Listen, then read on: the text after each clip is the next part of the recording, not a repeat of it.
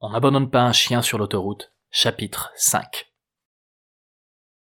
Cette soudaine apparition à l'arrière de sa nouvelle voiture surprit tant Jérôme qu'il faillit percuter la rambarde de sécurité.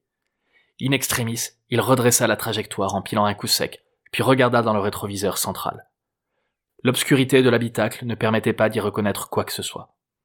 Il coupa la musique et se racla la gorge pour donner à sa voix un timbre aussi candide que possible. euh, ton, ton papa est resté sur l'air qu'on vient de quitter. Désolé. Une silhouette se redressa d'un coup sur la banquette. Une voix de gamine reprit, paniquée. Mais what the fuck? Maman aussi? mais t'es qui? Jérôme se cogna le front de la paume de sa main gauche, espérant que le geste l'aide à trouver la réponse à donner.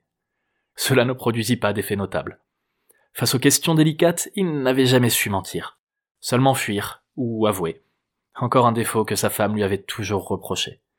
Et là, dans le huis clos d'une bagnole qu'il menait à vive allure sur l'autoroute, il ne voyait pas quelle fuite envisager. Il se contenta donc d'une introduction des plus simplistes. Ben, moi c'est Jérôme, souffla-t-il après un long râle. Je vais en Espagne. Et, et toi?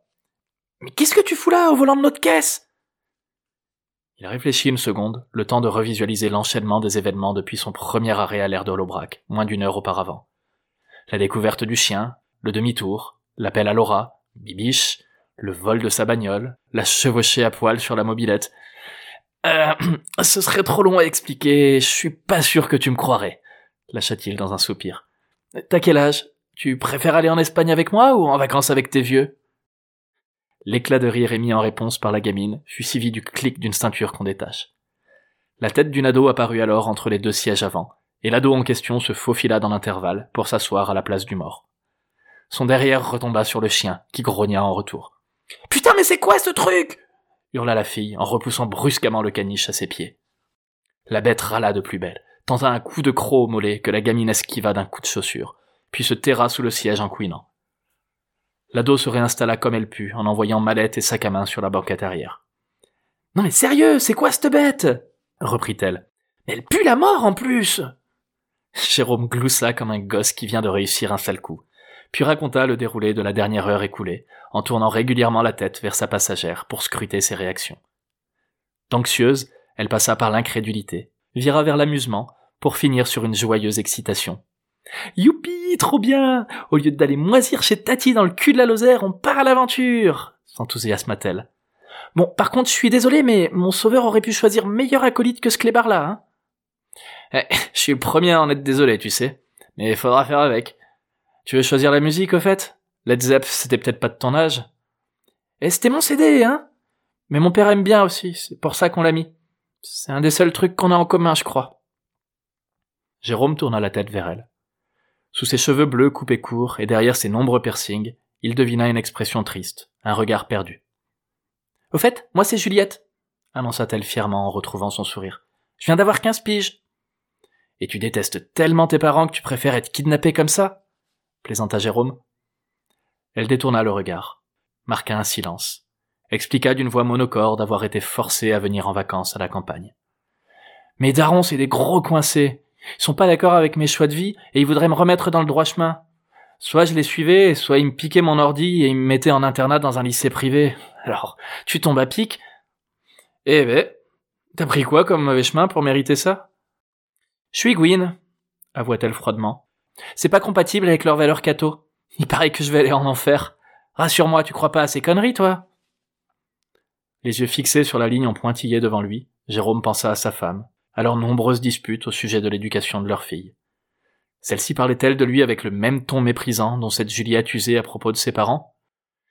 Je, euh, hésita-t-il.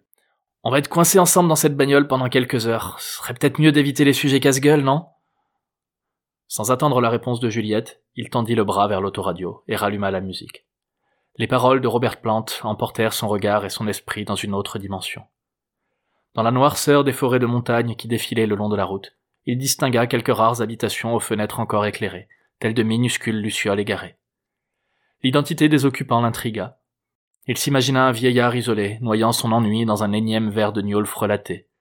Une nonagénaire occupant ses insomnies par d'interminables longueurs de tricot. Dans de telles contrées, lorsque le destin décidait d'emporter progéniture et conjoint vers d'autres horizons, que restait-il d'autre qu'un calme infini? En comparaison avec la vie qu'il laissait derrière lui, la tranquillité dans laquelle baignaient ces gens lui faisait envie, autant que leur solitude l'effrayait. À leur place, il craignait de s'y noyer. Moins d'un kilomètre plus tard, un flash info radio coupa net le fil de ses pensées et un solo de guitare de Jimmy Page. On signalait une voiture volée sur l'air de la bête du Gévaudan et le kidnapping d'une adolescente de 15 ans. On soupçonnait le propriétaire d'un véhicule abandonné quelques kilomètres en amont. On demandait la vigilance et la coopération de tous les automobilistes présents dans la zone. Ouah, trop bien, on parle de nous. Faut que je le dise à mes potes, ils vont être trop jaloux. S'excita Juliette en secouant la manche de Jérôme. Ce dernier pesta. Alors qu'il avait souhaité la plus grande discrétion pour sa cavale, voilà qu'il se retrouvait recherché. Après avoir lâchement abandonné son rôle de père, il récupérait la responsabilité d'une nouvelle adolescente sur sa route. Toutes ces dernières décisions lui arrachèrent d'amers regrets. Le vol de cette dernière voiture, son appel à Laura, son départ de la capitale, et jusqu'à l'utopie de son changement de vie. Il hésita sur l'attitude à adopter. Continuer à pied, en laissant Juliette seule à bord de la bagnole, et la persuader d'avouer avoir voulu fuir seule? Et si elle lui en voulait de l'avoir trahi, et qu'elle cafetait? Sortir de l'autoroute et se cacher dans la campagne? Mais où? Il finirait forcément par se faire repérer. Rester sur l'autoroute et rejoindre l'Espagne au plus vite? Serait-il vraiment plus rapide que les flics sur une si longue distance? D'autant plus que la sortie qu'il venait de dépasser abritait une base de gendarmerie autoroutière. Il n'eut pas le temps de s'interroger plus longtemps que Juliette pointa le doigt vers le rétroviseur en criant. Vas-y, Jérominou, appuie sur le champignon, les bleus sont déjà derrière nous!